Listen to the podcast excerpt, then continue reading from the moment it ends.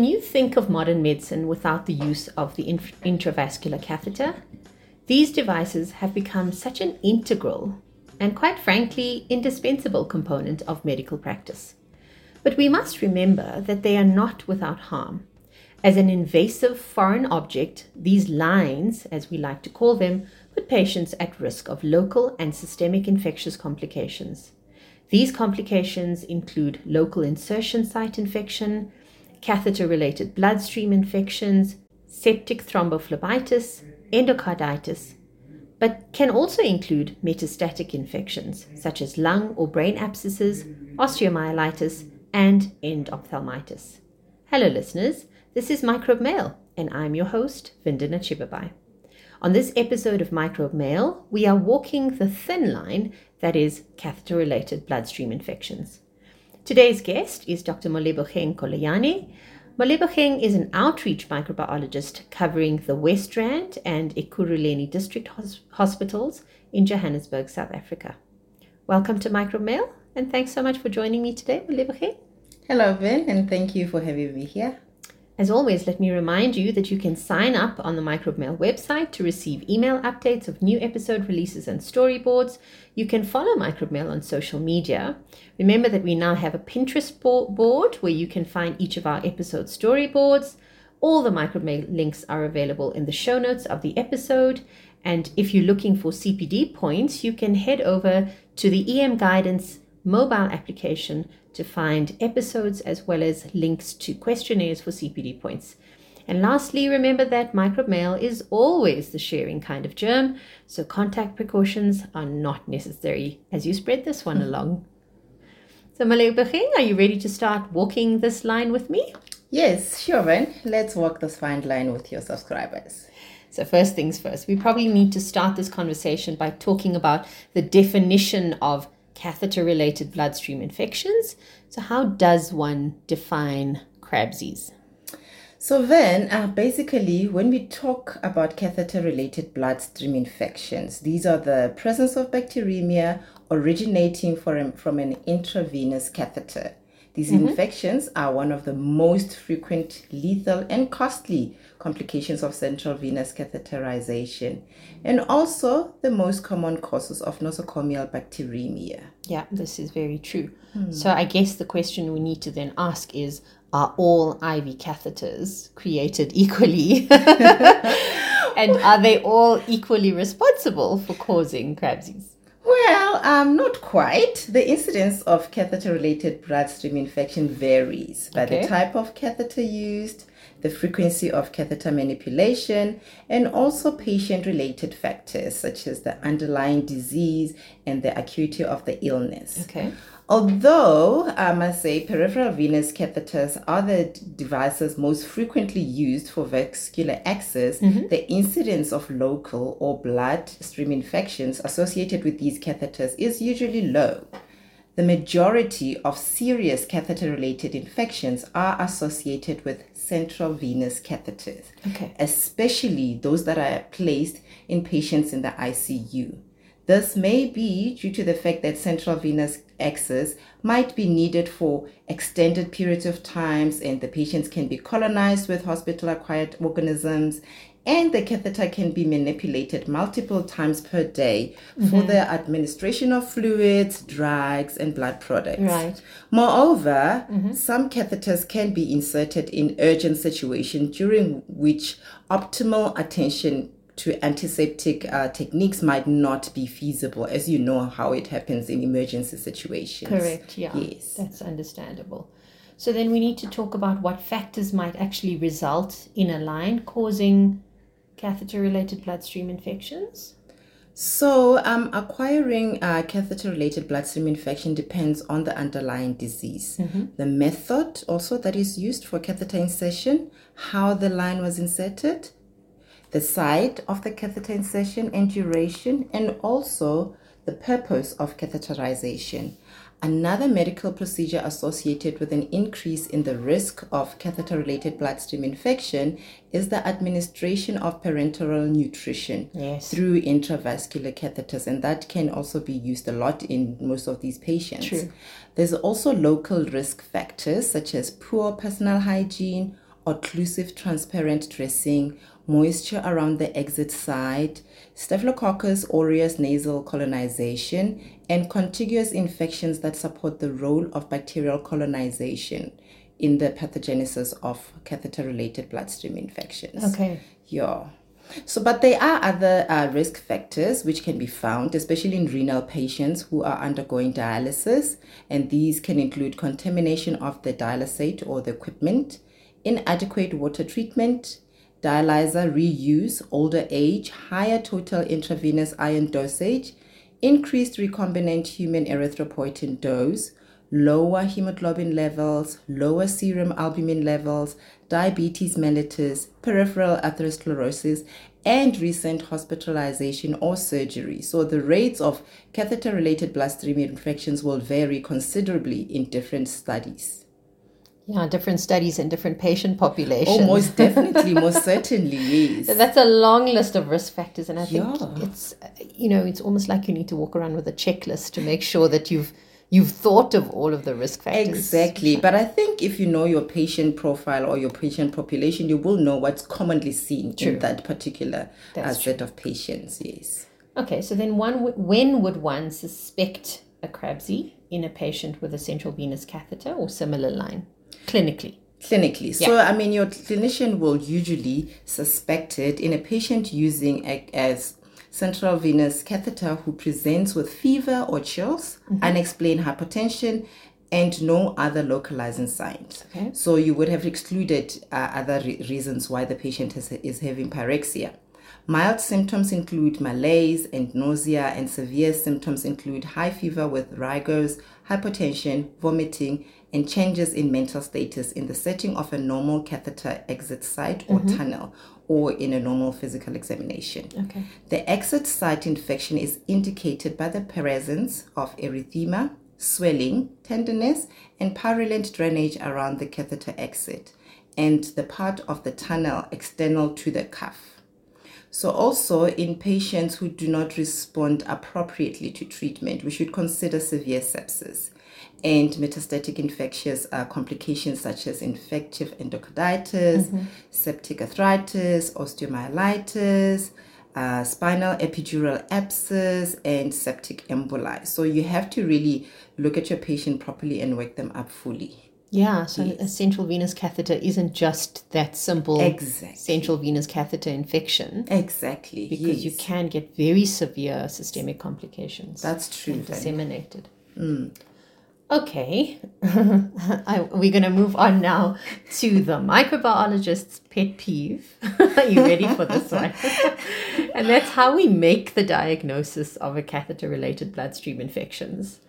Um, and you know, there are specific diagnostic techniques. Um, so, can you talk us through these line removal diagnostic techniques and line sparing diagnostic techniques? And I say that it's a pet peeve because it, we talk about it all the time. all the time, Then, And- or and at each and every ward round. Yes, that's what we And, discuss. Yes. So, I mean, firstly, when we consider a lab diagnosis of catheter-related bloodstream infection, as a microbiologist, we require a positive culture from blood taken from a peripheral site and a clear evidence that the catheter is the source. Mm. This is in addition to the clinical manifestation of infection and the absence of apparent source of bloodstream infection. So we look at the differential time to positivity, whereby a non quantitative blood culture taken from the central venous catheter becomes positive at least two hours earlier than the peripheral blood culture. And in this case, this will be a line sparing technique for the diagnosis of catheter related bloodstream infection. And when the line is removed or the line removal diagnostic technique, we look at a positive semi-quantitative catheter tip culture. So in the lab, we would have looked for more than 15 colony forming units of the actual organism. And this will be with the same organism, species, and antibiogram isolated from a catheter segment and the peripheral blood culture. So we will pair the blood, the central line Right. with your blood culture. Hence, you will see or you will hear in the ward rounds, we usually ask if they say there was um, organism culture on a central venous catheter, we ask, was there a peripheral culture collected when the central venous catheter is removed? Because we do need to compare or pair those two together. Correct. Yes. So also just for the for the clinicians listening, you will always find that semi-quantitation on the laboratory report from microbiology stating the number of colony forming units that were in fact identified. Yes. So it's important not just to look at the organism that was cultured, Yes. but for a central line specifically that was sent for MC&S, look at the number of colony forming units that were seen. True, yeah, because that, that will show the significance of that culture that you have. Correct. So when it's less than 15 colony forming units per mil, likely it was just a colonizer Yeah, of that's the line true. That's true. and doesn't actually need to be treated. Yes, sure, definitely. And as I always say, when in doubt, just pick up the phone and phone the microbiologist to discuss. That is very important, and I like that because yeah, we are open to to any queries. I mean, you've got our numbers. Yes, Yeah. it's very important. okay, so then talking about the treatment now, moving away from diagnostics. Treatment of CRBSI is not actually as simple and straightforward. And unfortunately, we've got a short episode, so we can't really go through and do a comprehensive job um, of discussing all of the treatment components. is so true. Yes. But can you maybe give us some general advice regarding management and a couple of tips? Yeah, Van, you are so correct. Management is not just straightforward and a simple thing. And like you say, we've got such a short duration of time. We'll just need to summarize some of the general concepts that one can use to decide on how to manage a patient mm. with a catheter related bloodstream infection. So, catheters should be removed from patients with catheter related bloodstream infection associated with any local or systemic inflammation or immunocompromised condition. Antibiotic therapy for catheter related infections is often initiated empirically, and the choice of antibiotics will depend on the severity of the patient's clinical disease, Okay. the risk factors for infections, and the likely pathogens associated with a specific uh, intravascular device. Okay. Vancomycin is rec- recommended for the empirical therapy for gram-positive isolates, such as methicillin-resistant Staphylococcus aureus. Also note that coagulase negative staph catheter-related bloodstream infection, there is generally no need to initiate antibiotics. Just the line removal is adequate. I mean, we find that a lot of times clinicians do start the patient on They do. vancomycin, even if it's we know it's a skin colonizer. So one will actually need to keep that in mind when you get a coagulase negative staph catheter related bloodstream Yeah. infection. It's a pity this is an audio only podcast. Otherwise, we would have put that in bold, underlined, and red yes, text. and red text. Yeah, so certainly. Yeah. And then when you think about gram negative bacilli, uh, empiric cover should be based on your local antimicrobial susceptibility data and the severity of the disease. In addition to the coverage for gram positive pathogens, empirical therapy for suspected catheter related bloodstream infection involving femoral, femoral catheters in critically ill patients should include a coverage for gram negative bacilli and candida species. Okay. Yes. So definitely, um, the choice of antimicrobials should be based on your local epidemiology Right. at all times. Yes. There's also um, other therapeutic options such as antibiotic lock therapy for catheter salvage. However, if antibiotic lock therapy cannot be used, systemic antibiotics should be administered through the colonized catheter. That will help also in terms of if you have um, biofilms in that catheter. Yeah. Lastly, since catheter related bloodstream infection is a healthcare associated infection and thus iatrogenic in nature, the main management strategy is in fact prevention rather than cure. Okay.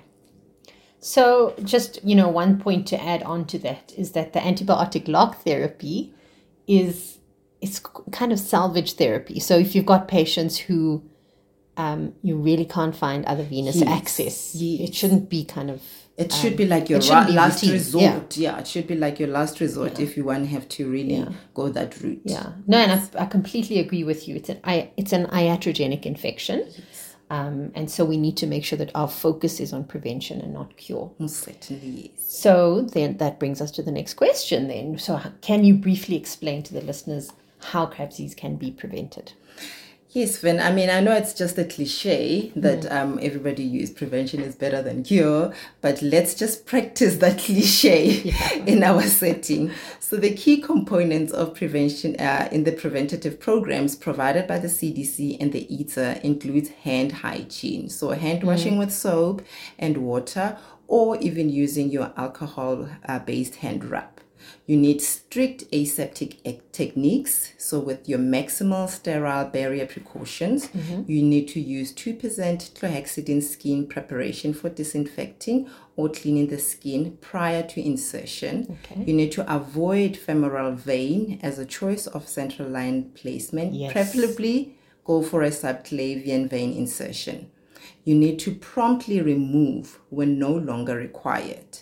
And replacement of central line placed during an emergency situation as soon as uh, like for example as soon as possible like maybe 48 hours Yeah. after you've inserted it in an emergency setting Yeah. it is useful to actually uh, replace it Right. after yes furthermore there's guidelines for maintenance of central venous catheters and in our setting we make use of the bundles of care to ensure good maintenance of um, our catheter venous um, uh, our central line venous catheters yes.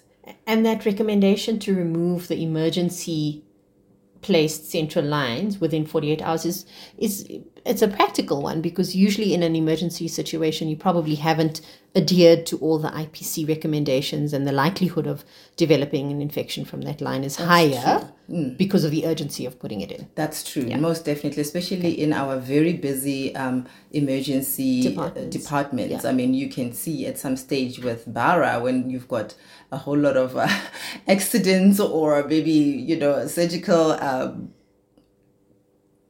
Emergency. emergencies Yeah. and the likes, you do need to be very quick in terms of insertion. So you may miss a few steps in the True. your aseptic technique. Okay. Okay, Em. Guess what? It's game time. Let's get this game going. oh, look, Caroline's standing outside. oh, okay. Hello, ladies. Hello, Caroline. I hope you are ready for some microbe riddles. Okay. We're gonna play the best out of five today. Okay. So Good luck to you. Let's see who's gonna beat you. no pressure. Um, listen carefully. If I need to repeat something, please tell me. Okay. Do we just shout out the answer? Yeah, you shout your name. Okay. And then I'll select you, and then you're allowed to speak. Okay. Okay. Right. Are Okay. you ready? yes, Ready. Okay, question number one. This drug is very rarely used as a first line agent. It is one of the big guns. I will help you when the infective source is in the abdomen. I struggle against pseudomonas. Then, Yes, Vin? tigecycline. Perfection! Yay! One for me. So, one for Vin. Question number two. This is a gram positive organism causing green discoloration on blood agar plate. If it causes a lung or a brain infection, penicillin or ceftriaxone will save your patient. Would that be a streptococcus pneumonia? Yay! That is correct. Well done. One all. This is going to be a tight game. Okay, are we ready for question number three? Yes. Yes. Let's go. I am a gram negative bacillus. Pretty and cute in pink. Mm. Because of a red pigment I produce. Vin. Oh, is she even finished? I still wanted to sound stronger than Colistin, but then what is your answer? Serratia marcescens. that is correct. Okay. so we've got two for Vin. Yay. Next question, question number four. I am a gram negative bacillus, once again, found in the urine. In the lab, I'm indole positive. Need I say more? Moleboge. Yes. E. coli. Perfect. Oh, Yeah. we are at a tie. Okay. All. Tiebreaker. Yeah, I'm stressing ya. Okay. Final, final question. Mm-hmm. Here we go. I cover gram negative bacilli. Well, except for the non fermenters. I'm a once daily dose and the narrowest spectrum of my class. Vin. Then, what is your answer? ertapenem. Yay! Oh, man. we have a winner. that was tight, ladies. Well done. Well done, am Vin. Thank you. You'll come for revenge next time. Yeah, yeah, definitely. I'll definitely come and slash Thank you so much.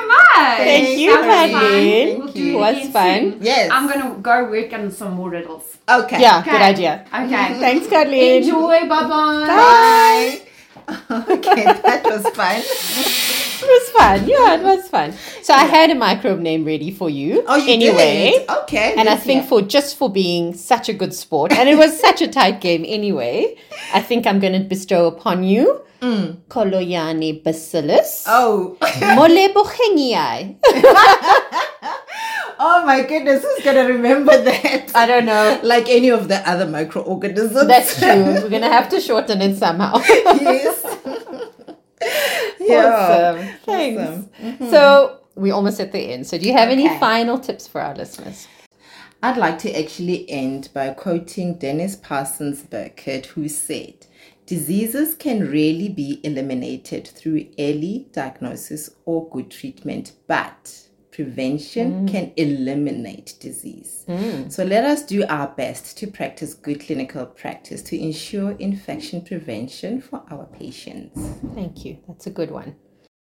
Thank you so much for joining me on Microbe Mail, Moleboheng. I hope you'll come and join me again sometime in the future. Oh, thank you so much. I'm really, really honored and thank you for hosting me today. I really enjoyed everything. Towing the line. the line. We always love receiving your feedback about each episode, so pop us a message by email or on social media to let us know. So that's it from me, Vin, your microbe messenger. See you again soon with more contagious mail.